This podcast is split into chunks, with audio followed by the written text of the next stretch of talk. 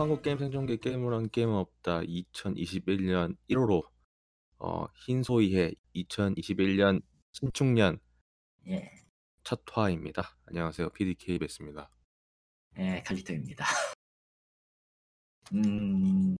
원래는 저번 주에 좀 녹음을 하고 사이버펑크 이야기를 하면서 그냥 어떻게 보면 날로 먹는 날로 먹으려고 했었지. 하지만 세계선이 하지만 세계선이 그걸 용납하지 않았다. 그런데 이제 저번 주에 이제 엄청난 큰 멘붕이 왔어요. 이유가 뭔가요? 오늘 일부 주제인데 이야기를 할 거고 그거와 함께 안 그래도 이 사이버펑크도 스트레스가 많이 큰 거란 말이에요. 하면서도 아파요. 이거 이야기하는 게 사이버펑크도 참 여러 생각이 들게 하죠. 저건. 그런데 그거와 함께 이제 오늘 주제인 걸 동시에 하기에는 힘들다. 해서 힘들다. 1, 2부로 나누고 오늘 녹음 날짜는 1월 15일입니다. 세상에 신년 처음부터 2부가 될 줄이야. 보통 1월은 별 소식이 없어요. 사실은 원래는 그래요. 게임계 소식이 거의 말에 다 밀려 있고 그때 다 터트린 다음에 여름 휴가, 그러니까 겨울 휴가가 버린다는 느낌으로 있단 말이에요. 그런 분위기인데 뭐 코로나 문제도 있고 뭐 여러 가지로 저 게임계의 전체적인 소식 자체가 그런 규칙이 이제는 사라졌죠. 그래서 여러 가지로 그냥 시도 때도 없이 막 터지고 있고 물론 오늘 할 얘기는 그거랑 전혀 상관없는 전혀 상관이 없죠. 네, 전혀 상관이 없는. 하지만 뭐 여러 가지 소식들도 그거랑 약간 연관이 있는 것들도 약간 있으니까. 겸사겸사가 됐지 진짜로. 네. 그래서 한번 얘기하도록 하죠. 일단 뉴스들을 좀 정리를 해보면 피트니스 복싱 2를 구매를 했습니다. 제가 개인적인 소식입니다. 네, 피트니스 복싱 2를 구매를 해서 하고 있어요. 네. 지금 올해 게임이 될 높은 확률이 되고 있습니다. 왜죠? 지금 이걸로 다이어트를 하려고 지금. 그냥 PT를 못 가서가 아닌가요? 뭐 그것도 있는데 왜냐면은 어떻게 보면은 올해도 PT를 받거나 아니면은 그 체육관에 가면은 마스크를 쓰고 운동할 확률이 높단 말이에요. 네. 그러니까 저희 같이 이제 젊은 사람들 같은 경우에는 백신을 이제 3, 4분기에 맞잖아요. 그렇죠. 3, 4분기에 맞기 때문에 뭐 백신을 맞아도 마스크를 쓰라고 정부에서는 공고를 할 것 같고 그렇기 때문에 아마 높은 확률로 그렇게 되지 않을까 싶어요. 그렇죠. 그렇기 때문에 당분간은 뭐 S장이라던가 게임 뭐 PT 같은 걸 받긴 어려운 상황에서 한번 제대로 이걸로 한번 해보려고 구매를 해봤고 사이버펑크 때 이야기를 하긴 하려고 했는데 지금 미리 이야기를 하면요 사이버펑크에는 없고 게임에는 있는 그건 바로 포니테일입니다. 응? 이 방송 들으신 분들은 저기 KBS가 하필 또 이름이 공영방송이라 좀 그래. 이제 KBS가 포니테일을 매우 아끼죠. 캐릭터 중에서 포니테일을 굉장히 좋아하는 타입인데 예, 나중에도 얘기했지만 사이버펑크에 그게 커스터마이즈 한 것이 없어가지고 매우 낮은 점수를 주고 있었어요. 트레이너분 중에 피트니스 복싱 2엔 트레이너분 중에 제가 딱 원하는 헤어스타일을 갖고 있는 포니테일을 가진 트레이너분이 계셔서 제 마음대로 커스터마이징도 할 수 있었고 그래서 그분과 함께 원래 같이 보내려고 지금 열심히 하고 있고 지금 4일차인데 4일차 예 몸이 다 지금 정확히만 어깨 쪽이 지금 완전히 지금 나갔습니다 지금. 예. 그건 좀 무리한 거 아니야? 쉬지 않고 했으니까 그렇긴 한데 그러니까 오늘은 좀 약간 좀 천천히 했어요. 좀 무리를 하지는 않는 편에서 어제 좀 무리를 하긴 했거든. 어제 좀 무리를 해서. 링피트보단 나은 것 같아요. 저는 이게. 링피트는 그 링콘을 계속 잡고 운동을 해야 하잖아요. 그렇죠. 그게 계속 좀 뭔가 강제되는 느낌이 너무 강하다 보니까 운동 동작이라던가 그런 게 계속 링피트 그 링콘에 좀 약간 얽매이는 느낌? 물론 링피트 링콘을 안 쓰고 하는 운동도 있긴 한데 그렇다고 해도 거의 대부분 쓰려고 노력을 하기 때문에 그렇다 보니까 애초에 컨트롤러 전용 컨트롤러가 있는 건 다 그 때문이죠. 네, 그래서 좀 약간 그것 때문에 약간 저하고는 좀 약간 안 맞다. 특히 뭐 스쿼트 하거나 그럴 땐 좀 저한테는 안 맞더라고요. 스쿼트는 솔직히 얘기하면은 저 일본식 디스커트라 처음부터 그 사람의 그 사람마다 이제 받을 수 있는 부하나 이런 거 생각하면 부하나 자세 같은 거 생각하면은 스쿼트 계열은 솔직히 말하면 좀 에러예요. 네, 그래서 네. 근데 피트니스 복싱 같은 경우는 그런 제한이 없잖아요. 어차피 두 손을 갖고 이제 허공에다 주먹질하는 거가 거의 대부분이니까. 좋게 말하면은 킥복싱, 나쁘게 말하면은 태보인가요? 뭐 그렇죠. 네. 태보는 아니죠. 발차기는 안 하니까. 뭐 그건 그렇지. 그렇긴 한데. 하여튼 뭐 이렇게 해서 한번 해보고 좀 다양한 이제 운동 앱을 좀 약간 설치를 해서 이제 예전에 제가 설치했다가 이제 안 쓴 앱 중에서 이제 크리스 햄스워드라고 아시잖아요. 그 토르. 네. 어벤져스에서 토르 역을 하시는 분이 그 운동 앱을 만들어서 지금 서비스를 하고 있어요. 그 양반이 그걸 하고 있어 이제? 한지 좀 됐어요. 예, 깔아는 놨었는데 제가 그것도 한 1-2년 전인가 그때 알아놓고 깔아놓고 안 하고 있었는데 그 운동 프로그램 생각보다 나쁘지 않더라고요. 그래서 그거 한 달에 40,000원인가? 그래서 그 TV 연결해가지고 그것도 한번 해볼까 생각 중에 있습니다. 당분간 집에서 운동해야 될 것 같아요. 이제는 뭐 여태까지는 희망이 있었는데 작년에 좀 총 리뷰를 해본 결과 희망은 없다. 그냥 집에서 운동하고 식이 조절해서 살을 빼야겠다. 그렇게 결론을 지었고요. 예. 두 번째 소식은요. 과연 이게 진짜 일어날지 모르겠는데 조만간 한국에서도 몬스터헌터가 개봉될 예정입니다. 근데 이번에 또 무슨 뭐 비머시기에서 또 집단 감염이 터졌잖아요. 2,000명인가? 그렇죠. 그래서 그것 때문에 지금 또 어떻게 상황이 진행될지 몰라요. 이제 내일인가 아니면 일요일 정도에 이제 연장을 할지에 대한 이제 정확한 대책이 나올 텐데 카페 같은 경우는 뭐 허용을 해주겠다, 맛있게 해주겠다 뭐 그렇게 얘기를 나오고 있고 헬스장도 뭐 9시까지는 운영해주겠다 대신에 뭐 간격 띄우게 해주겠다. 저번에 시위해가지고 그렇게 이야기 나온 것들 때문에 해주는 것 같긴 한데 또 5인 같은 경우는 계속 유지를 하는 것 같아서 약간 좀 두리뭉실한 수정된 2.5 단계가 다시 진행이 될 것 같다.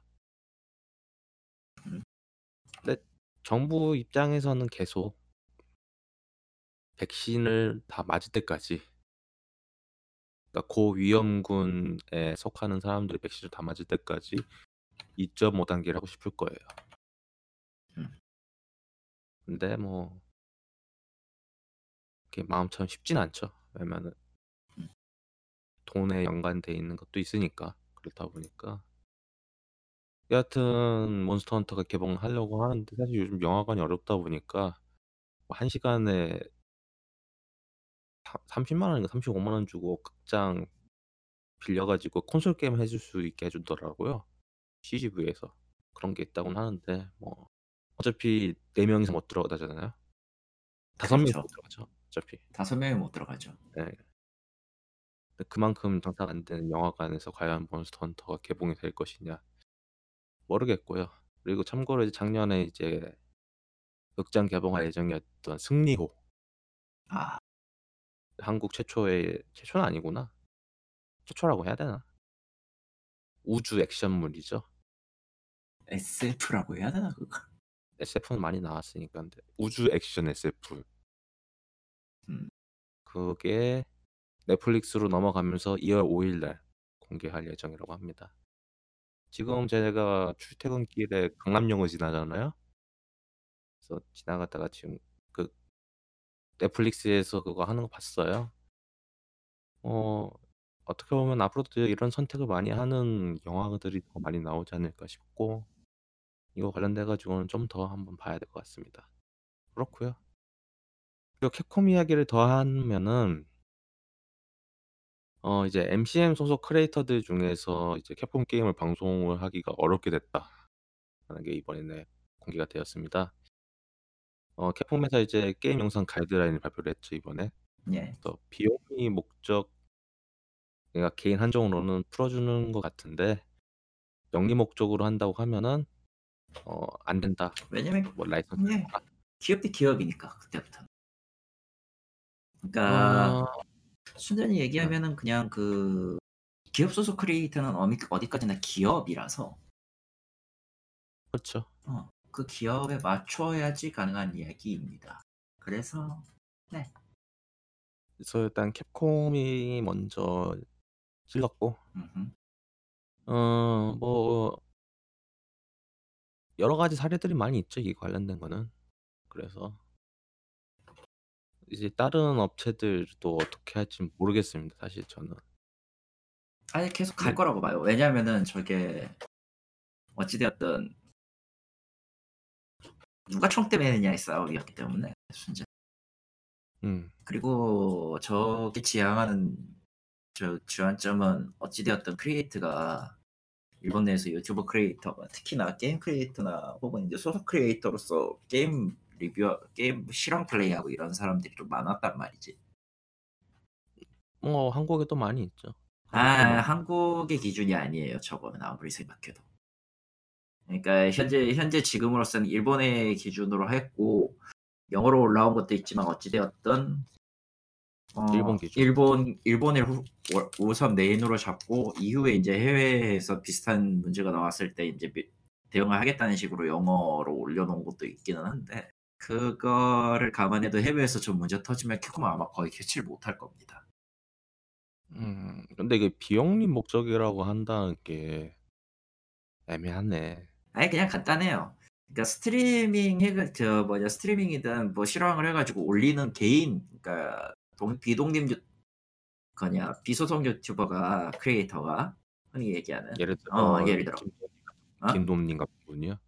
예, 뭐 소속사가 없는 그 개인 스트리머의 경우나 개인 방송하는 경우는 그 녹화본 올려가지고 수익을 얻을 수 있는데, 그럼에도 불구하고 음악 저작권, 스포일러 관련 내용, 그러니까 주요 이벤트 같은 건 전부 다 삭제를 해야 되고. 예. 그렇죠 다. 근데 안 하니까 정확하게. 뭐 그렇게 안 하는 경우 많은데. 이거를 확실하게 잡기 위해서 그 세운 것 같고. 그 대신에 이제 소속사 크리에이터 같은 경우는 개인으로 하는 거는 그 소속사가 있는 한 개인이 아무리 하고 싶어도 이거는 금지고, 하고 싶으면은 소속사 이름으로 해가지고 우리에게 내라. 그렇게 해서 합의를 봐야지만 일정 어느 정도의 비용 합의든 뭐든 그게 있어야지만 실황을 허락하게 해주겠다. 근데 그것까지는 전 이해는 가는데, 예를 들어서 수재민 그 돕기로 뭐 장기간 게임을 한다고 쳐요. 그래서 그 캡콤 게임을 한다고 쳐요.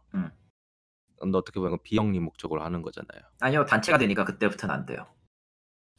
그런 경우에는 안 된다. 단체가 되잖아. 만약에 GQC에서 한다고 합시다. 단체잖아요. 허가 받아야 돼요 이거. 돈을 내서, 그러니까 허락을 받고 허락을 맡아야 돼. 그러니까 이 상황에서 이 경우에 대해서 이런 목적으로 이 게임을 이렇게 하려고 한다. 이용 가능한가라고 묻겠지만 아마 높은 확률로 그건 배당할 거예요. 왜냐하면 GQC 같은 경우, 만약에 GQC라고 할 경우에는 그건 버그나 이런 걸 쓰는 거니까. 그리고 엔딩까지 가는 거기 때문에 중요 부분이 스킵된다 하더라도 결과적으로는 뭐 엔딩 가는 거 너무 옛날 게임이면 또 관대하게 할 수도 있겠는데 이거는 어디까지나 그 사업부 재량이 돼요. 데프터는. 격투 게임은 어떻게 하려나? 스트리트 파이터 같은 경우 자기들 주관하는 공식 대회 아니면 다 막겠다는 얘기가 되죠. 아 그런 식으로. 그리고 최근에 이제 몬스터헌터 신작 데모판이 빌렸더라. 아, 라이스. 네. 뭐 저는 급하긴 안 할 것 같아요. 저 몬스터헌터 할 체력이 안 나서 그 게임 너무 힘들어요 하면은. 나도 그래서... 힘들어요. 지금 일해야 돼서. 또 많이 바뀐 것 같더라고요 게임 자체가. 제가 월드 저는 뭐 어떻게 보면은 월드 포터블로 몬스터헌터를 처음 접하긴 했지만 그 포터블 안 한 지 거의 몇 년이 됐잖아요. 몇십 년 가까이 됐다가 월드로 다시 몬스터헌터 접했고 그리고 그다음에 라이트를 제가 접한다고 하면은 또 많이 바뀐 상태에서 접하다 보니까 정하기엔 좀 어려울 것 같다라는 생각이 들어서 그리고 좀 이제는 좀 게임을 막 급하게 사거나 그럴 것 같지 않아가지고. 있는 거나 하자. 너무 많이 되었지. 급하게 사서 뭐 할 필요는 없을 것 같았어요. 일단은. 그래서 뭐 캡콤 이야기 이 정도로 하고요. 그 다음에는 디즈니 이야기를 해보겠습니다. 네. 디즈니가 루카스필름 인수를 하면서 한 짓거리 중에서 가장 마음에 안 들었던 짓거리 중에 하나가 저는 그거가 하나가 있었어요. 루카스 게임을 없앤 거예요. 루카스 게임 없앴죠. 그리고 게임을 다 외주로 줬습니다. 근데 외주를 다 줬냐? 아니요. EA 독점으로 줬죠. 어떻게 입을 털었는지는 모르겠어요. 근데 제 생각에는 배틀프론트 가지고 입을 턴 것 같아. 우리는 배틀프론트 갖고 이제 다양한 걸 할 수 있다. 여기에는 탈 것도 있고 그 제다이도 있고 총 쏘는 것도 있고 다 할 수 있으니까. 왜냐면은 그 스타워즈 게임이 장르가 진짜 많거든요. 왜냐면은 뭐 레이싱도 있었고 뭐 제다이도 있었고 액션 게임도 있고 뭐 많이 있었는데 우리는 그냥 이거 하나에 다 통일하겠다. 한 큐에 끝낼 수 있다. 그래서 뭐 허락을 해줘서 그렇게 했지만은 뭐 이게 다들 아시다시피 배틀프론트 2 사태로 인해서 그 가챠 사태 있죠? 네. 그것 때문에 완전히 폭망을 해버렸죠. 게임 자체가. 게임 퀄리티도 별로 안 좋았었고 뿐만 아니라 영화도 폭망했죠. 예. 예, 영화도 폭망을 해서 여기까지 왔습니다. 그러다가 이제 1월에 소리 소문 없이 나온 게 바로 루카스필름 게임즈가 다시 나왔어요. 여태까지는 디즈니가 뒤에서 그냥 EA가 다 알아서 하라고 했던 것과는 다르게 디즈니가 어떻게 보면은 전면에 나온 거죠 이번에. 그렇죠. 그래서 루카스필름이 나왔고 여러 가지 발표를 했습니다. 그 중에 첫 번째로 발표한 것 중에서 좀 눈여겨볼 건 바로 루카스필름 게임즈에서 그 스타워즈 게임만 만든 게 아니에요. 그리고 루카스필름에서 스타워즈만 만든 게 아닙니다. 인디아나 존스가 있죠. 그리고 인디아나 존스가 베데스다 게임으로 나옵니다. 이래서 약없구만. 네. 인디아나 존스가 그 어드벤처 게임으로 상당히 유명하죠. 오래되긴 했었지만 아는 사람도 없을 거예요. 예. 저걸 아는 사람은 이미 연배가. 이걸 아는 사람은 게임에 대해서 역사를 공부하신 분 아니면은. 아니 그럴 사람들도 아니야. 그냥 그 연배가 그러니까 연배도 있지만 네. 저 같은 경우는 안 해봤어요 이거를. 저도 안 해봤어요 이거는. 애초에 대신에 손댈 기회가 없었으니까 저거. 대신에 예전에 이제 전체적인 게임 역사를 공부한 적이 있었는데 그때 이런 게임이 있었다는 걸 알고는 있었거든요. 네. 그때 루카스필름 쪽에 이런 게임들을 만들었다라 어드벤처 게임 중에서 또 이런 게 있었다라는 걸 알고 있어서.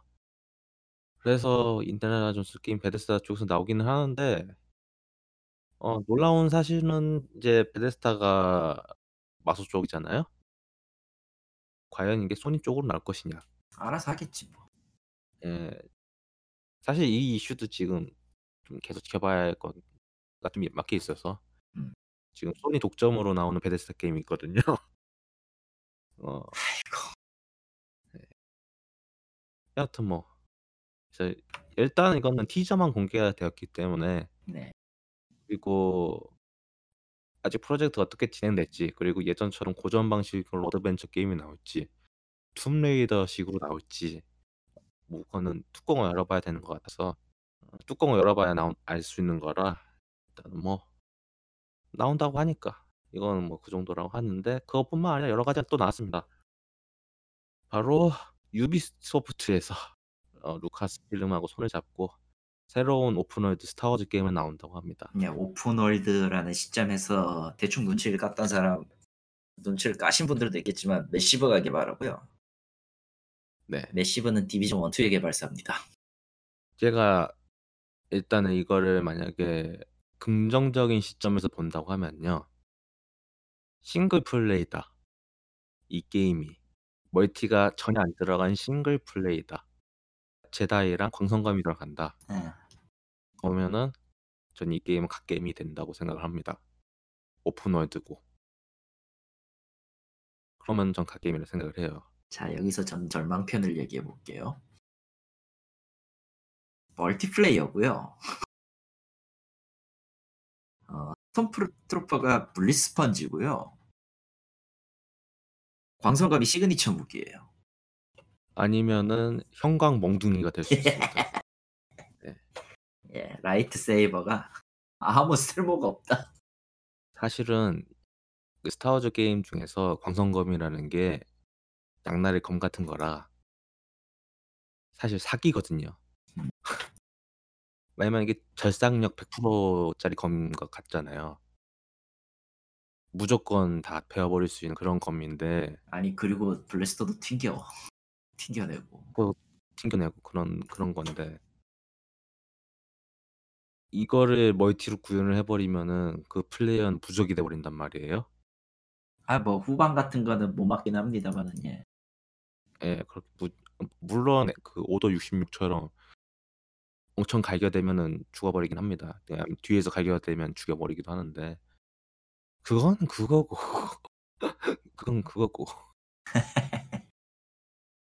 사실 이런 것 때문에 그 많은 스타워즈 그 멀티 게임들이 망했어요.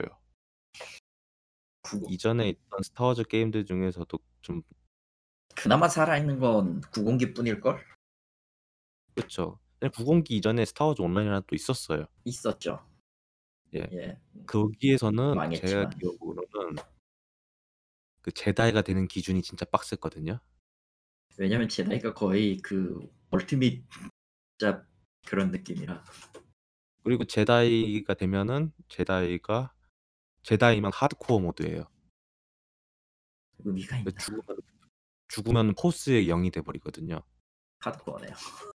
네. 그래서 여하튼 나중에는 사람들이 다 제다이가 되고 싶어가지고 그 쪽 개발사 쪽에서 그걸 풀어주다 보니까 걔나 소나 제다이가 되다 보니까 밸런스 붕괴돼서 게임이 망해버렸다는. 제 기억은 그런데 슬픈 자살이군요. 그러니까 이 게임이 잘 되려면은 제다이랑 포스랑 광선급을 빼면은 멀티가 됩니다. 그러면은 그냥 스타워즈판 디비전이 되는 거죠. 그 디비전 요원 대신에 스톰트로퍼가 되는 거죠. 스톰트로퍼든 저항군이든 여하튼간에 레이저 뿅뿅 쏘는 거죠. 왜 하나 모르겠어. 왜 하는 거야 대체? 그럴 거면 왜 하는 걸까? 오픈월드라고 하는데 모르겠으면 솔직히 저는 이 게임을 어떻게 오픈월드로 할지. 심지어 이모탈 피닉스 라이징은 아예 메시브가 아니지 않나? 모르겠습니다. 여하튼 그래서 그리고 이제 디비전처럼 그 워싱턴 지역만 해놓고 뭐 뉴욕 한 지역을 해놓고 하는 게 아니라 스타워즈란 말이에요. 스타워즈죠. 행성 간에 이동을 할 거란 말이에요. 행성 간에 이동하는 것도 브러드를 해요. 이거를. 노맨즈 스카이가 생각나. 그럴 수도 있겠네요. 아우 쉣. 아예 그래도 노맨즈 스카이는 행성을 이동하면서 퀘스트를 받는 게임은 아니니까. 그런다고 치더라도 만약에 진짜로 행성 그 오픈월드를 한다고 치면은 답 안 나와요. 솔직히 얘기하면은 못할 거고요. 한다고 치면은 행성 잠깐 이동을 하되 그 행성의 일부 지역만 오픈월드로 열어두는 그런 식으로 하겠죠. 뭐 구공기처럼 하겠죠. 그럴 거면 뭐 와우랑 큰 차이 있겠나, 구공기랑 큰 차이 있겠나 싶고, 여하튼 뭐 한다고 하니까 뭐. 그러면서 생각이 난 게, 메시브가 아바타 프로젝트도 하고 있거든요. 여기에서 아바타 프로젝트라는 거는 영화 아바타에. 예, 아, 저 아바타의 전설, 그 아바타 앙의 전설이 아닙니다. 네, 그 제임스 카메론 감독. 당시에는 그거 쩔었죠라는 그런 그래픽을 보여주었던 그건데요. 그 웹게임 포카혼타스. 웹게임 포카혼타스. 틀린 말은 아니네. 웹게임 포카혼타스. 그게 메시브에서 MMORPG로 개발한다 이야기 나왔었는데 그것도 나온 지 좀 됐거든요, 이야기는. 예. 모르겠습니다. 모르겠네요. 근데 저는 오히려 이 생각도 들었어요. 만약에 오히려 행성을 가지 않고 행성만 한 지역을 두고 싸운다고 하면은 그냥 디비전처럼 그러면 나쁘지 않을까 생각해서 예전에 제가 진짜 기대했던 게임 하나가 있었거든요. 스타워즈 1313이라고. 그 스타워즈 그 도시 행성 있잖아요. 네. 그러니까 그 제다이 템플 있는 행성, 네. 온 행성이 도시화돼 버린 행성 있잖아요. 거기 행성 코어까지 가는 내용으로 그 트레일러가 있어요. 네. 뭐 죄수 같은 거 실어가지고 그 비행기 타고 내려가가지고 1313층까지 내려간다는 뭐 그런 내용이에요. 대략적으로. 네, 그러니까 트레일러 내용 그런데 그런 느낌으로 해서. 그러니까 넓게 안 가고 좁게 가대. 왜냐면 디비전에서도 그거 잘했잖아요. 그럼 디비전 얘기고. 그러니까 그런 식으로 뭐 진행하도 나쁘지 않을까 싶어요. 1313도 3인칭이거든요. 3인칭 액션이고 하니까 층별로 싸워가지고 뭐 구역을 탈환하든 뭐 지지고 볶든 알아서 하고. 그건 그냥 다크존이잖아. 그렇죠 뭐. 예. 여하튼 뭐 의미가 없을 것 같은데. 뭐 어떻게 나올지는 지켜봐야 될 것 같고요. 사실 지금 스타워즈가 지금 아락으로 갔다가 그 디즈니 플러스에 그 만달로리안 있잖아요. 네, 그걸로 가서 회색했죠. 반지. 그걸로 겨우 살아나가지고 그거 베이스로 해가지고 어떻게든 다시 한번 스타워즈 좀 살려보려고 하는 것 같아서. 만달로리안한테 절해야 돼, 솔직히 얘기해서. 그래서 지금 EA가 지금 낙동과 우리한 신세가 되어버렸잖아요. 원래 2023년까지였죠 독점.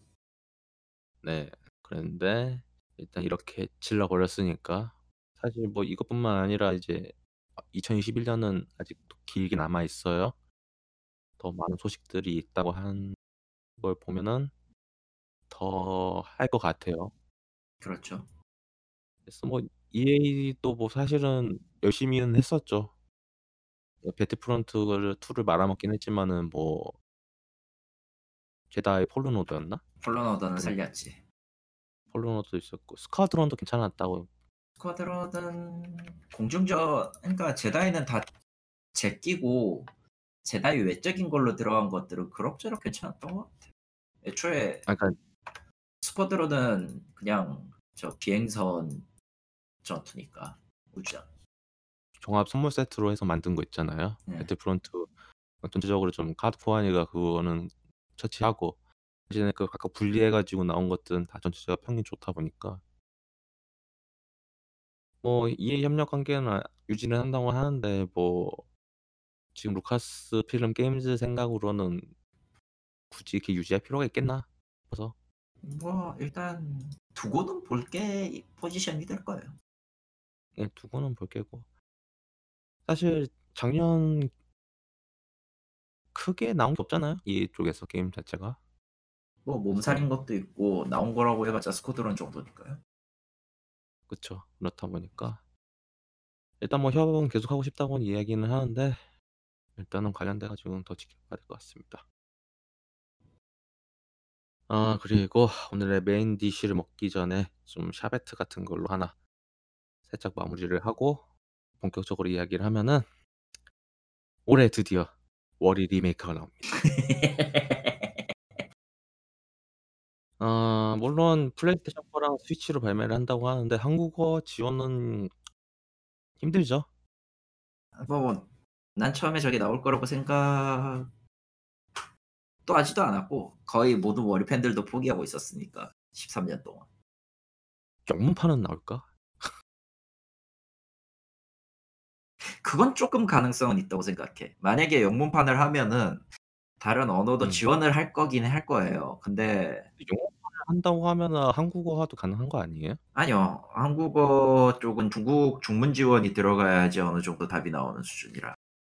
아시아권에서 언어 그 시장을 할 때, 언어 번역을 할 때 아시아권 시장은 제일 큰 시장을 메인으로 따라가기 때문에 중국어가 안 한다면은 한국어도 없어요. 아 물론 중국어를 한다고 해서 한국어가 반드시 따라 붙는 건 아닙니다. 나중에 한국어로 따로 빌드를 만들어서 올리는 경우도 있고요. 예를 들면 이번에 그 괴온 같은 경우도 그럴 거고요. 젤다 무쌍도 그럴 거고 그런 식으로 스토어 분리를 하는 경우가 있기 때문에. 아 애초에 스토어가 분리돼 있으니까 뭐 그건 예외라고 뜬다 해도. 아 꼭 그렇지만은 않아요.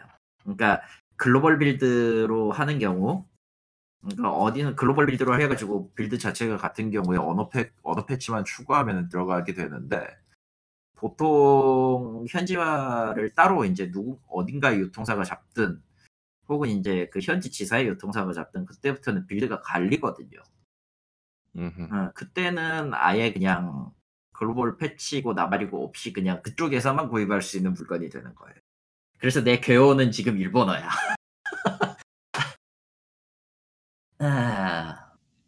일단은 힘들다는 게 솔직히 뭐 대다수의 사람들의 생각일 것 같고 저도 그 중에 한 명이긴 해요. 힘들다. 나오면 좋죠. 좋겠죠.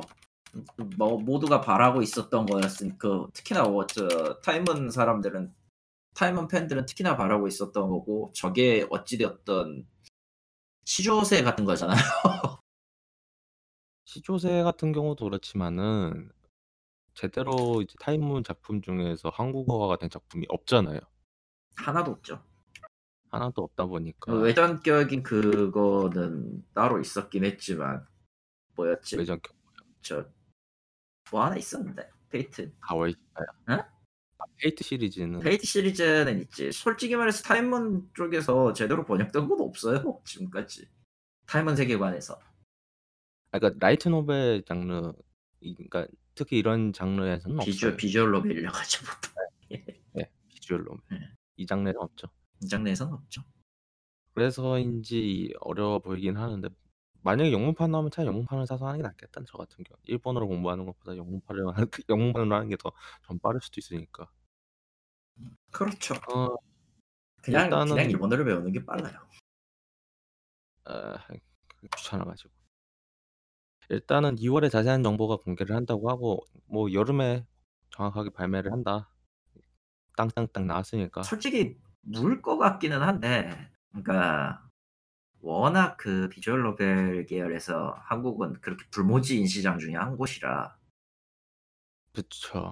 진짜 노린다면은 진짜 이걸 낸다고 하면은 솔직히 말해서 타이문 팬들에게만 팔리는 물건이라서 솔직히 꺼려지기는 할 거예요. 그러니까 물어서 가지고 오기에는 좋은 먹이긴 한데 대상이 너무 확실하게 한정돼 있는. 그러니까 누가 이거를 하냐가 문제인데 누가 이거를 보겠냐가 문제죠 정확하게.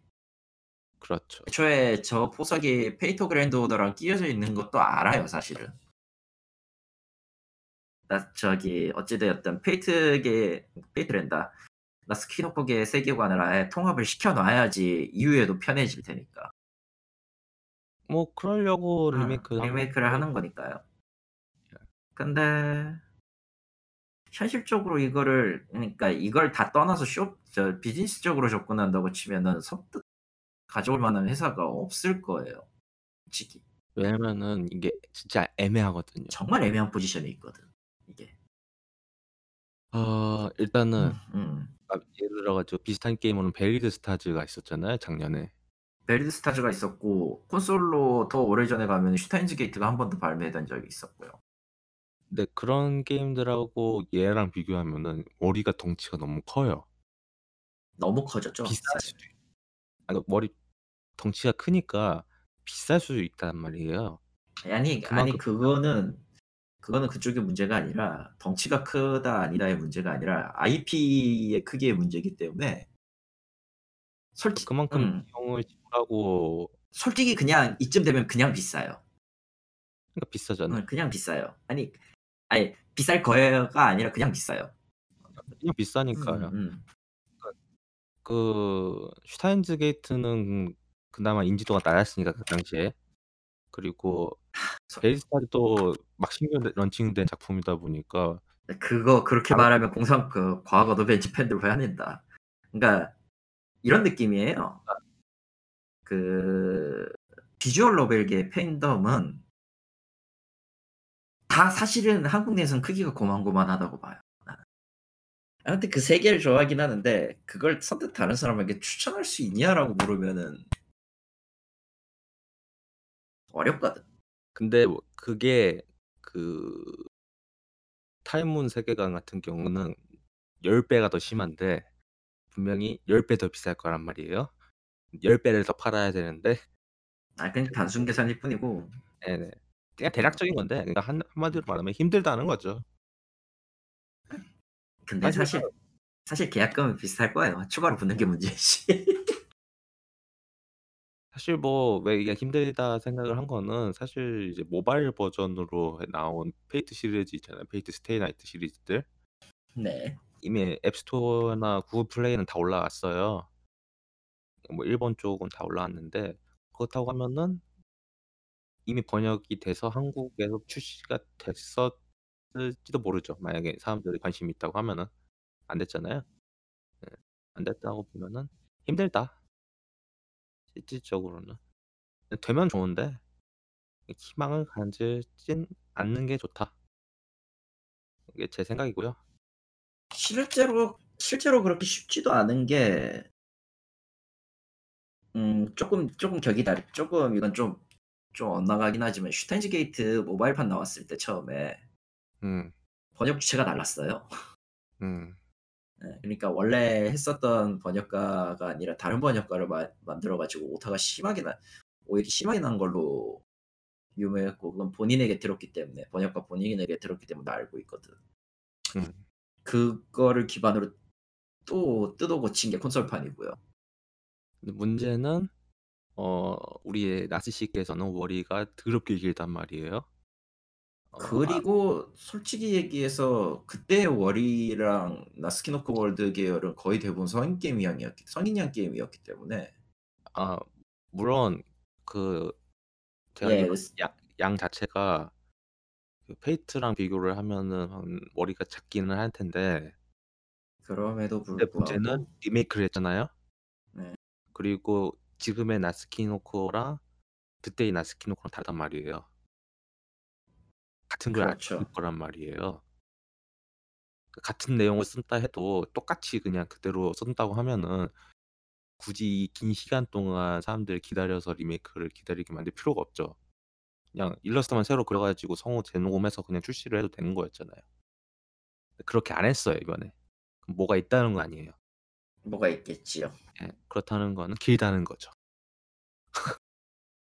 그러니까 그 인간 특성상 길게 했을 거예요. 더 나올 것 같아. 네. 그 뜻은 솔직히 만약에 올 여름에 동시발매 출시를 한다고 한다면은 지금부터 준비를 해야죠. 아니 지금 번역이 다 끝났어야 돼요 사실. 그런가요? 이미 늦은 거. 네. 늦은 거죠. 왜냐면은 이건 경험자로서 얘기하는 거지만 게임 발매 그 동시발매 하려면요 최소 반년 전에는 번역이 끝나 있어야 돼요. 네, 그래야지 나중에 그 검수랑 최종 검수랑 남은 3개월 동안 3-4개월 동안 이제 검수를 하고 발매일 1-2개월 전에 플랫폼 홀더에게 가가지고 또 검수를 해야 돼요. 거기서 최종 승인이 나서 발매 일정까지 이제 갖추는 모든 작업을 하는데 또 2개월이 걸려요. 최소 반년 전엔 다 끝나야 돼요. 여름은... 한국어가 나온다면 여름에 진짜로 동시 발매를 한다고 가정을 하면은 번역은 이미 지난 작년 말에 끝났어야 돼. 11월에 다 끝났어야 돼. 여름을 맥시멈으로 잡아가지고 9월이라고 쳐도 늦었다. 9월이라고 쳐도 2월까지는 끝내야 되죠. 최소 2월까지. 그게 2월에 자세한 정보가 해금 예정이라고 하니까 이때 봐야 되겠네. 그러면 예, 이때 봐야 돼요. 만약에 한국어가 지원이 된다 그러면 누군가가 갈렸다는 얘기예요. 누군가는 작년에 이제 코로랑 누군가는 작년에 죽었다. 작년에 이제 코로롱 사태 때 이제 나스체를 보면서 경악을 하고 내가 왜 이걸 했을까 하면서 머리를 쥐어뜯고 있을 거다. 네. 여하튼 팬 입장에서는 나오는 게 좋다고 생각을 하고요. 솔직히 저는 한국어가 나오든 안 나오든 간에 사실 그 타이몬 쪽 극장판 애니가 이제 한국에서는 올해로 끝났어요. 헤븐스필이 끝났죠. 그래서 1, 2, 3부작으로 해서 다 끝나서 이제 페이트 스테이 나이트는 할 건 다 우려 먹었어요. 진짜 이제는 진짜 우려 먹을 거 다 우려 먹었습니다. 진짜 이제 만약에 이걸로 설렁탕을 끓였다고 하면은 사골에 아무것도 안 남았을 거예요. 그 정도로 진짜 다 우려 먹었다고 보면은 이제 새 포대기에 이제 새 사고를 우려내야 되는데 일단은 타이문 쪽에서 놀아보고 있는 거는 1장 스토리인 것 같아요. 페이트 그랜드 오더. 페이트 그랜드 오더. 네, 페이트 그랜드 오더 1장 스토리인 것 같아요. 네. 물론 전체적인 건 다 안 다룰 것 같고 왜냐면은 몇몇은 다 쓰레기니까. 그 중에서 가장 좋았다고 평을 듣는 카멜론. 지금 그 장판 들어갔고 아마 이거는 한국 개봉을 할 것 같아요. 제 생각에는 카멜론선 그 장판 개봉을 할 것 같고 조만간 저 2월달 할 때 용신구 다시 불러야 되는 거 아니야? 그럴 수도 있겠네요. 그래서 카멜론 개봉을 할 것 같고 네. 그 외에는 2장 관련돼가지고 페이트 그랜드 오더 쪽 계속 다룰 수도 있겠네요. 근데 가장 저는 생각했던 거는 월요일 쪽을 다시 극장판으로 해서 나오지 않을까. 그러려면 일단 그거부터 해야죠. 지금 이놈 월요일 파매량이랑 비교를 해야지. 당장 뽑지는 않을 거예요. 왜냐면은 어찌되었던 지금 이 승부수를 던졌다는 거는 이후의 전개를 이 파매량을 보고 결정하겠다는 거니까 일본 내에서. 물론 타이몬은 존나 여유가 많기 때문에 그딴 거는 생각 안 해도 될 겁니다. 하여튼 그렇습니다. 그렇고요. 그래서 일단은 정리를 하고 그거 잠깐 단신으로 얘기를 하면요. 일본 같은 경우 또 코로나 때문에 전체 락다운이 들어가서 에바 극장판 또 연기됐습니다. 이제 심심하면 연기되는 것 같아요. 그렇죠? 네. 그리고 이제 오늘 마지막 오늘의 메인이죠. 메인 DC가 나왔어요. 한국 페이트 그랜드 오더 사태. 사태 대시 중단 사태라고들 하는데 이것 때문에 좀 멘탈이 좀 심하게 나갔어요. 이제 저 양반은 페그오를 안 하는데도 멘탈이 나갔어요. 일단은 출석 이벤트는 계속 하고 있었어요. 그랬어. 네. 출석은 계속 해줘. 왜냐면은 무료로 제한은 주니까. 근데 그냥 지웠습니다. 접어버렸다. 예전에 제가 이걸 지웠을 때는 도저히 가차를 따라잡기 힘들어서 지웠었잖아요. 그랬죠. 언제였냐면 그때 라이더 세이버 가차 이후에 너무 힘들어가지고 지웠을 거예요 그때. 그래서 한동안 지웠다가 캐스터 세이버가 나와가지고 일본에서 한국 말고요. 네. 캐스터 알토리아죠. 알토리아죠. 네. 한국에서는 2년 뒤에 나올 나올까? 그 당시에는 나올 것 같았죠. 그래서 그것 때문에 다시 깔았죠. 그리고 1월 4일 기점으로 다시 지웠습니다. 5차 사과문 기준으로 제가 쭉 읽어본 바 왜 이걸 가운데 정렬로 글을 썼는지 모르겠고요. 맞아 맞아. 왜 공소체인지도 모르겠고요. 진지하신가? 진지하진 않을 거예요 사실.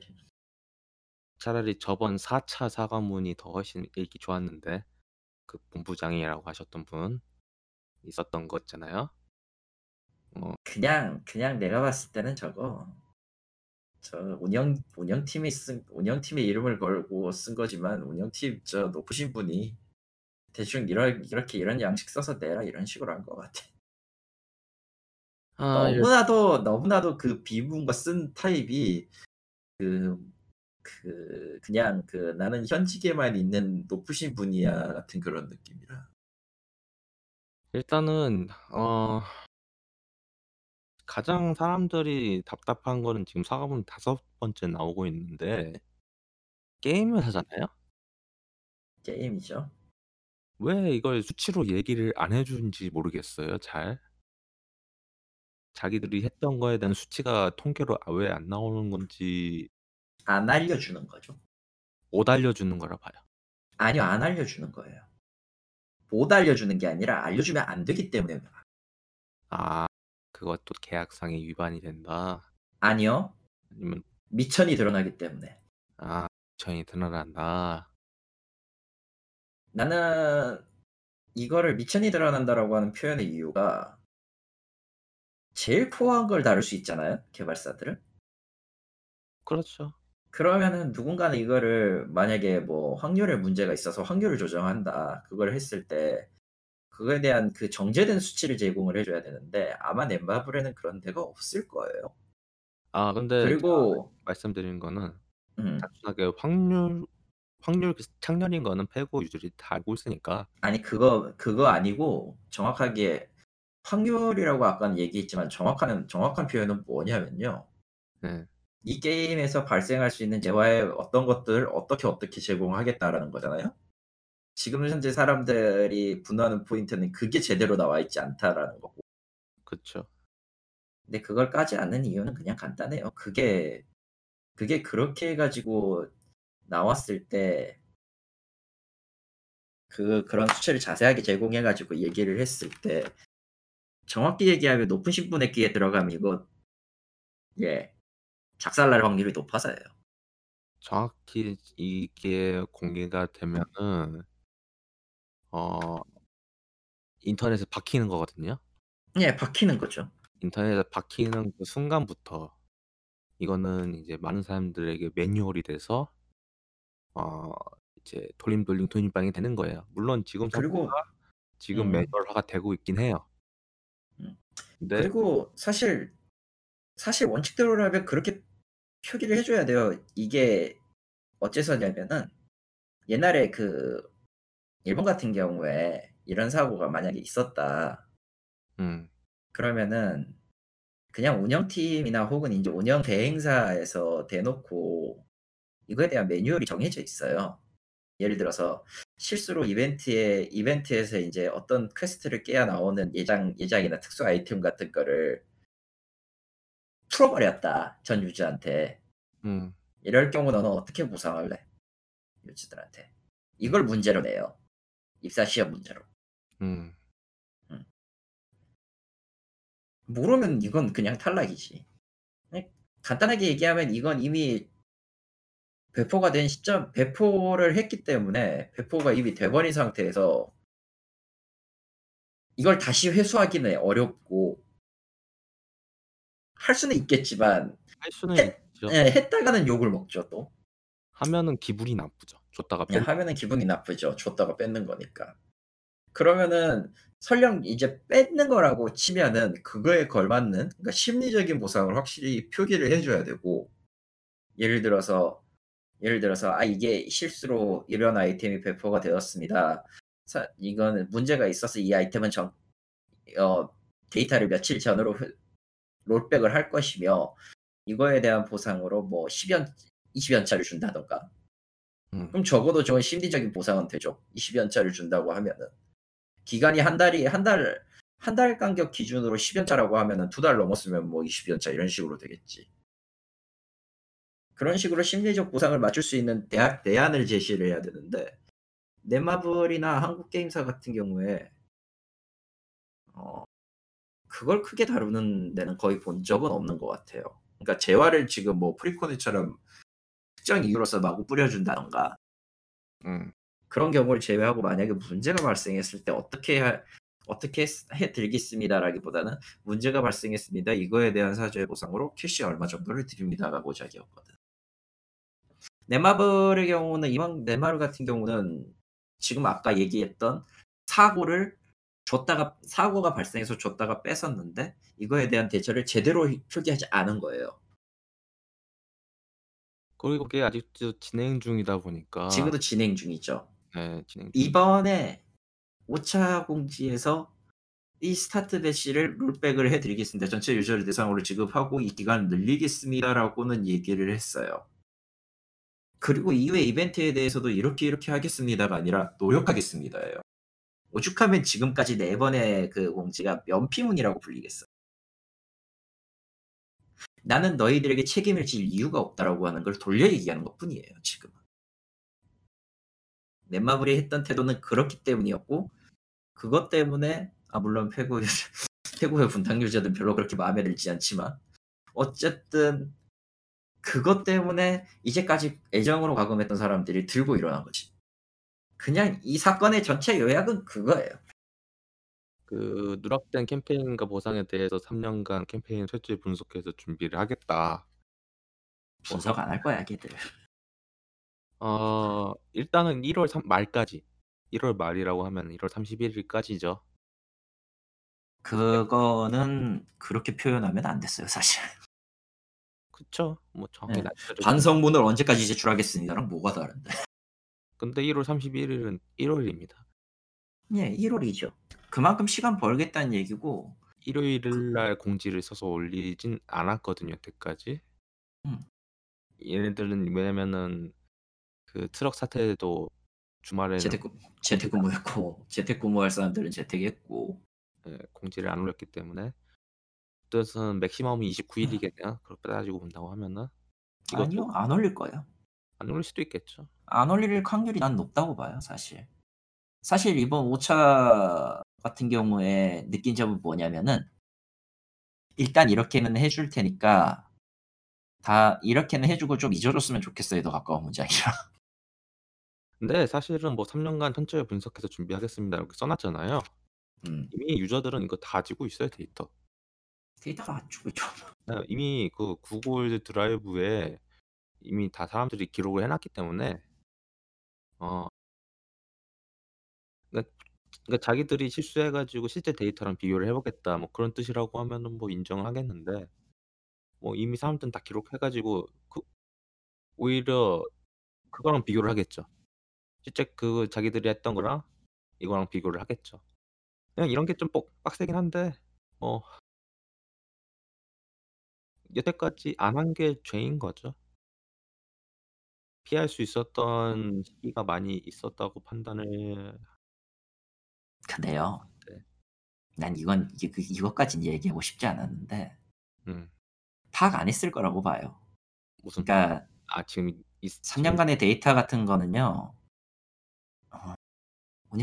운영하는 측 입장에서는 중요한 데이터가 아니기 때문이에요, 사실. 그러니까 지금 페이트 그랜드 오더를 운영하는 넷마블 측에서는 네, 그게 중요한 데이터가 아니에요. 네. 그러니까 좋아, 까놓고 얘기합시다. 분기별, 월별, 주별, 시간별, 일별 거의 이건 뭐 반쯤 경험에 대한 이야기인데 제가 일본에서 운영팀 아르바이트를 한 적이 있어요. 이 경우에 이제 주간 회의를 해요. 저희는 주간 회의를 했어요, 그때 당시에. 나오는 거의 대부분의 수치 데이터는요, 재화가 어느 정도 돌아갔고 이건 이렇게 됐고 이 데이터가 이렇게 됐습니다, 이게 아니라 이번 주의 수익은 얼마고 지난주 수익 대비해서 얼마가 떨어졌고 그 원인은 이렇게 됐고 이렇게 해야 되는 게 옳다 라는 걸 이야기하는 정도에 그쳐요. 넷마블이라고 다를까? 솔직히 이거는 현재 퍼센트가 자자자 솔직히 되게 더 나쁘게 얘기하면은 아 유저들이 얼마를 내건 뭘 하건 그 사람들에게는 별로 상관이 없어요. 관심도 없고요. 지금 이 사태에서 1억이 나가든 20억이 나가 1억이 나가든 5억이 나가든 넷마블한테는 큰 손해가 아닙니다. 뭐 전체 현재 넷마블 수익 그러니까 한국 서비스 회사가 전체적으로 넷마블이 취하는 이득을 비교를 한다고 하면은 많이 타지가 않고 있으니까 현재 상황에서는 거의 1% 10%도 안 될 거예요. 5%도 안 될 거예요, 사실. 5% 가까이는 되겠지만 5%는 안 될 거라 보고. 그런 시점에서 저 사람들이 지금 열내는 소리가 넷마블의 수치만 그러니까 내부의 수치만 보고 이익의 수치와 그 숫자만으로 싸우는 사람들에게는 과연 그게 와닿을까요? 솔직히 까놓고 말해서 그 사람들 머릿속에 그 수치를 다루는 높으신 분들 생각은 미친 새끼들이지라는 밖에 안 돼요. 뭐 전체적으로 한국 수치도 그렇지만 지금 넷마블 수익 자체 그 주식도 많이 떨어졌으니까요 이번에. 그러나 네. 그러나 지금도 가용범위예요. 넷마블의 손해를 생각하면 지금 손해도 굉장히 가용범위예요. 그걸로 흔들릴 거면은 넷마블은 진작에 망했어. 뭐 그렇긴 하죠. 네, 넷마블이 그 정도로 흔들릴 거였으면 진작에 망했어요. 이 2020년까지 그 회사 이름이 남아있을 이유가 없지. 간단해요. 그냥 예, 솔직히 말해서 지금 하고 있는 넷마블의 태도나 이런 거 보고 있으면은 언제나처럼 그랬지만 그냥 너희들은 개새끼들일 뿐이에요. 지금 이 분탕을 치고 있는 놈들이 제일 밉다.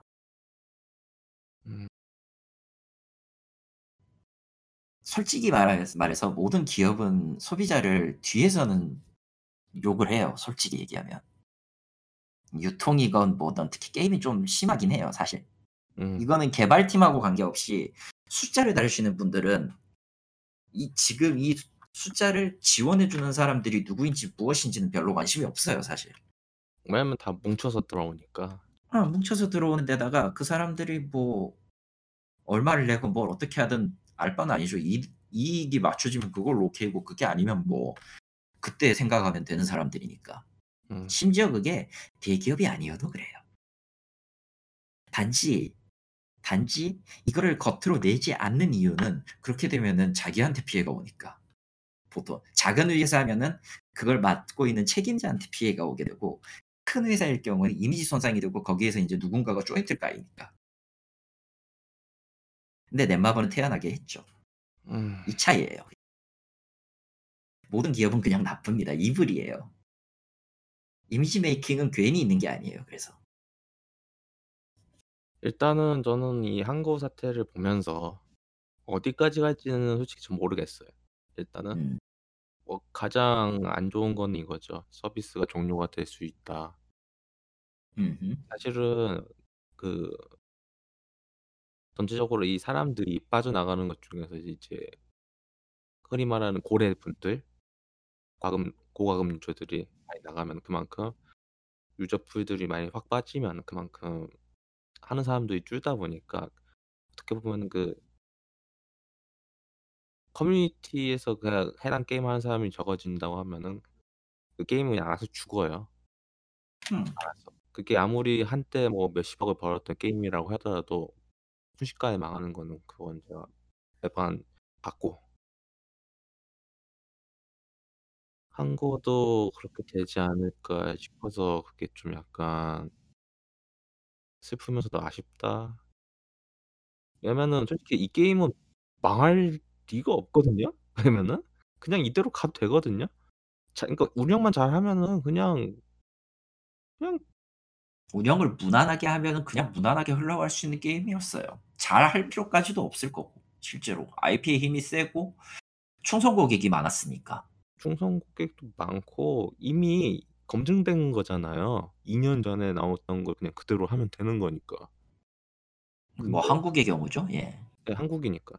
아니 뭐, 글로벌 서버도 마찬가지예요. 그러니까 뭐. 아 글로벌 서버는 그렇게 평이 좋진 않아요 사실. 뭐 안 해봐서 모르겠지만 여튼 레딧에서 거의 악마 수준과 종교자들이 싸우고 있으니까. 성전 버리고 있으니까 그쪽도 레딧에서도.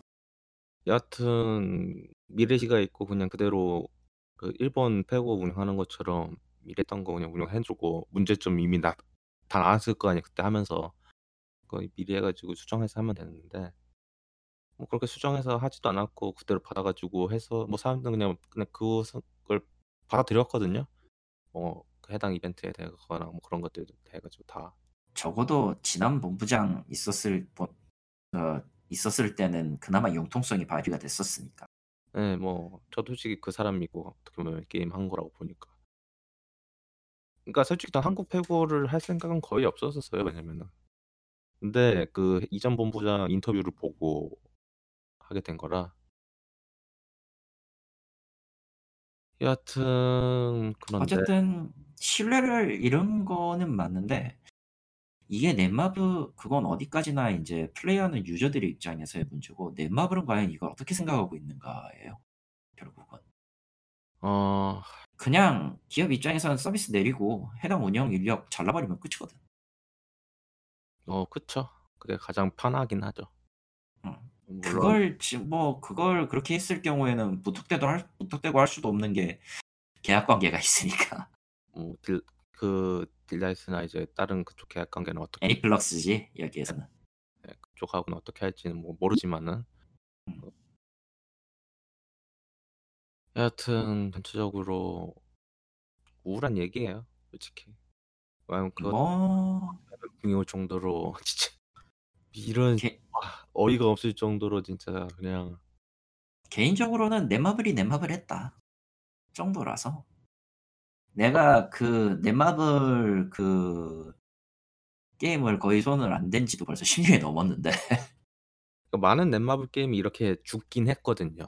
죽기도 했고 보통은 그 온라인 그 넷마블 서비스 할 때부터 영 뭔가가 다 마음에 안 들어가지고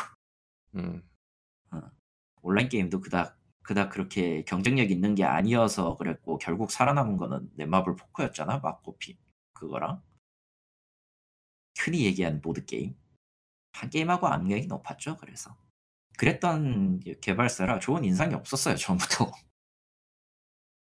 그렇기 때문에 걔들이 갖고 오는 게임도 그렇게 신뢰가 안 갔고 실제로도 내가 어차피 손해볼 게 너무 뻔해서 그랬는데 뭐 여지없이 하던 걸 계속하는 거 보니까 고집은 대단하다. 대단하기도 한데 참 웃긴 게 아니 페고 같은 경우는 게임 자체가 오래돼서 막 최신 과금 구조가 아니잖아요. 천장이 있거나 뭐 그렇거나 그런 거 없잖아요. 사실 그건 딜라이트가 게을러서지만 게으르긴 하지만은 그게 정책이잖아요. 그걸 포인트로 밀었다면 사실상 한국이었으면 개새끼 당이겠지.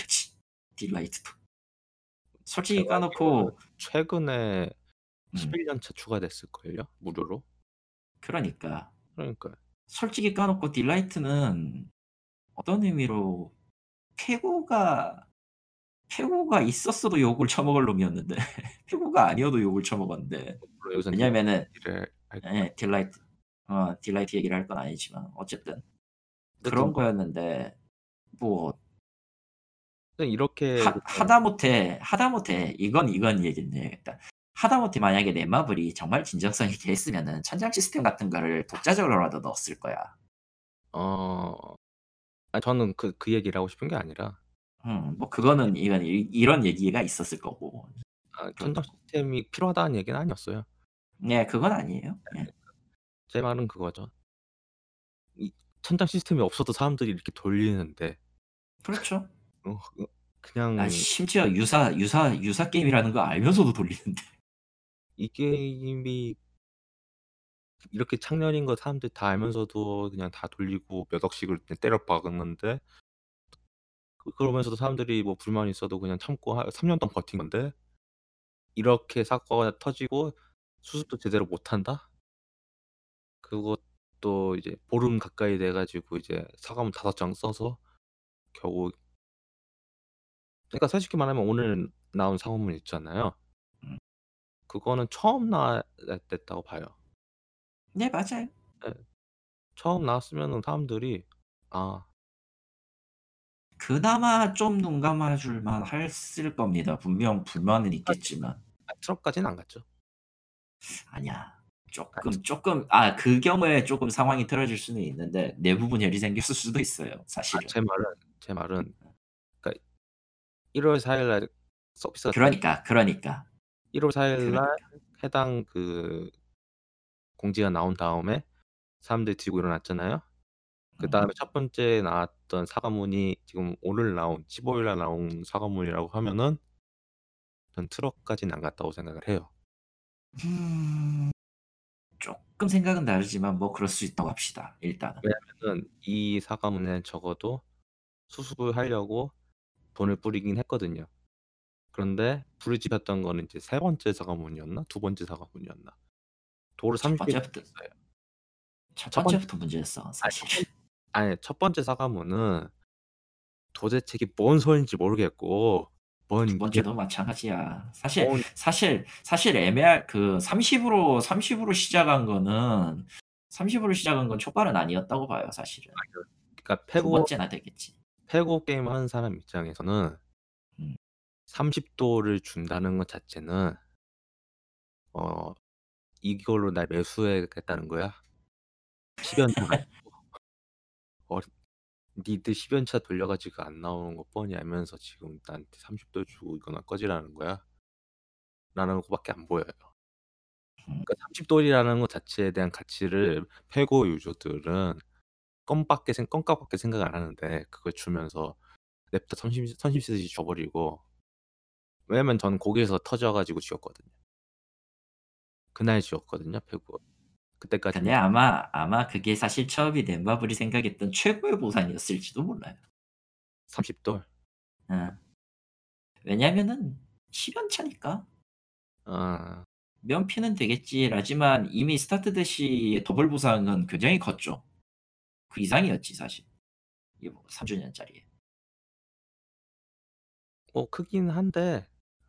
이미 심적인 보상이 안 된 거예요 그 시점에서. 그러니까 그거랑 비교하면 어림 반푼어치도 없는 보상이다 보니까 더 화가 나는 거죠. 난 저렇게 면피하고 그 다음부터는 그냥 조용히 묻히면은 땡큐다라는 식으로 갈 것 같아서. 그렇습니다. 그렇죠. 여하튼 저는 이제 제가 하는 게임은 이제 명일방주. 그래서 마무리해서 명일방주 이야기를 하면요. 명일방주가 이제 저런. 1주년이 됐습니다. 아이 저런. 진짜 1주년. 1년이나 됐단 말인가 벌써. 왜냐면 제 계정이 1주년이 됐다고 도전까지 갔거든요.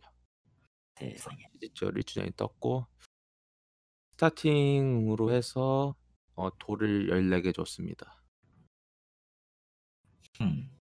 그리고 저도 무료돌을 싹 다 긁어 모아가지고 지금 253개 정도가 있어요. 돌이. 참고로 이번에 이제 무료 연차 돌려가지고 크게 손해를 안 봐가지고 그 한정 가차 있잖아요. 그래서 솔직히 이대로 페이스 유지한다고 하면은 뭐 무과금도 가능하지 않을까 싶어요. 그래서 난 이제 가차에 지쳐가지고.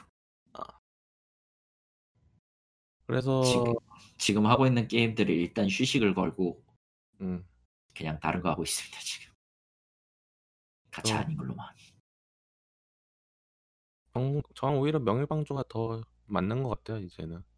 왜냐면 솔직히 페그오 같은 경우 뭐 마음에 안 드는 게 여러 가지가 있고 불편한 것도 한두 가지가 아니면서 참고 했던 건데 명일방주는 거의 다 해결하고 그만큼 좋은 퀄리티의 콘텐츠가 있다고 생각을 하고. 중요한 거는 넷마블과 다르게 그나마 요스타는 그나마 저희를 챙겨주는 느낌이 들어요. 저번에 이제 1주년 방송에서 1시간짜리 방송해줬거든요. 네. 그 누구지 그 아나운서 분 있잖아요. 네. 그분 나와가지고 하고 한국 성우분들 불러가지고 전체적으로 앞으로 어떻게 뭐 1주년 이벤트로 뭐 할지에 대해 설명도 해주고 그래서. 사실 한국 전체적으로 그게 시장이 크진 않거든요. 명일방주 시장 자체가. 모든 게임이 다 그래요 사실. 그럼에도 불구하고 나름 신경을 써줬다. 그리고 그거조차도 안 하면은 안 된다는 걸 아니까요. 시장이 작은 걸 알면서도 하는 거는 거기에 대한 잠재 기대치를 놓고 하는 거라서 그렇게 안 해주면은 큰일 나지. 예. 그리고 그 명일방주 자체 그 애니메이션 1주년 기념으로 해서 애니메이션 짧은 거 7분짜리도 공개를 했는데 한국어 자막 붙여가지고 공식 채널도 올라오고 그렇게 해주는 거 보면은 나름 잘 지원을 해주는 거라서 차라리 그냥 그쪽으로 가는 게 낫지 않나 해서 당분간은 명일방주 쪽을 더 하는 게 낫지 않나. 그렇습니다. 그게 맞습니다 사실. 페그오는 당분간은 신경도 안 쓰고 안 할 것 같고 한다고 해도 차라리 그냥 책이나 피규어를 사는 게 낫지 않을까. 저번에도 제가 같은 말을 한 것 같긴 한데. 그렇습니다. 진짜 그렇게 된 것 같아요. 사실 제가 이전에 이제 아미아미에서 피규어 2개 이제 페이트 그랜드 오더 주문한 거 있었거든요. 2개. 예. 근데 그냥 일단 취소를 했습니다. 왜냐면 기분이 나빠가지고 당분간 페고에 관련돼가지고 좀 얼리 하려고요 오히려. 그래서 일단은 보상을 준다고는 하는데 그것 때문에 다시 페고를 깔고 싶지는 않고요.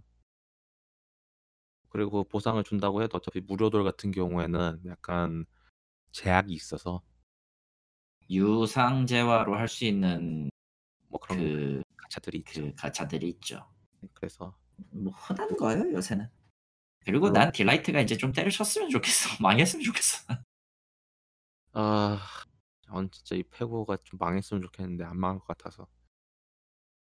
딜라이트 개발력 1g도 없는 회사가 저렇게 해가지고 있는 거 보면 참 신기하고. 지금 그 사쿠라 혁명 망한 것 때문에 세가에서 이를 득득 깔고 있던데 과연 어떨려나 모르겠네. 시즌 3를 할 것 같은 느낌도 들어가지고요. 그러게 말입니다. 어쨌든 간에 그렇고요. 해서 1부는 여기까지 하고요. 벌써 멘탈이 갈려 나갔어 저 양반. 네, 이럴 줄 알고 1, 2부로 나눴습니다. 세상에, 난 아직도 더 싸울 수 있는데. 사이버펑크 안 하셨잖아요. 응? 사이버펑크 안 하셨어. 사이버 이미 망할 거라는 걸 알고 있으니까 안 하는 거야 그런 거. 이 망겜을 많이 손대보면 뭐가 되는 줄 알아요? 대충 저걸 사면 안 되겠다는 생각밖에 안 들어 그냥. 이분은 사이버펑크 이야기를 할 거고요. 이것도 어떻게 원래 가차 느낌이 나긴 하는데. 망겜 가차를 골랐죠 하필이면. 리뷰는 안 할 거고요. 할 이유가 없습니다. 이미 충분히 누군가들이 다 까줬기 때문에. 예, 뭐 리뷰도 안 할 거고요. 뭐 한다고 하면 이겁니다. 제가 만약에 개발자라면 정말 재수 없는 거죠. 정말 재수 없는. 왜 스스로의 무덤을 파는가? 그렇죠. 하지만은 만약에 제가 CD 프로젝트 레드 개발자로서 이 사이버펑크 개발자로 들어간다면은. 일단 1년 연기부터 외쳐야지. 뭔 소리 하는 거야. 무엇을 더 추가로 개발을 해야 되는 건가? 괜찮은가? 그러니까 부족하거나 뭔가 빠진 컨텐츠에 대한 이야기를 할 거예요. 예를 들어서 제가 게임을 하면서 느꼈던 것들에 대해서 이야기를 리뷰가 아니라 그런 빠진 컨텐츠, 추가되면 좋았었던 컨텐츠들 그런 것들을 이야기하는 걸로 하겠습니다. 이상 행복한 국 게임 생존기 게임이란 게임 없다 2021년 1월호고요. 저희는 2부 사이버펑크에서 뵙도록 하겠습니다. 감사합니다.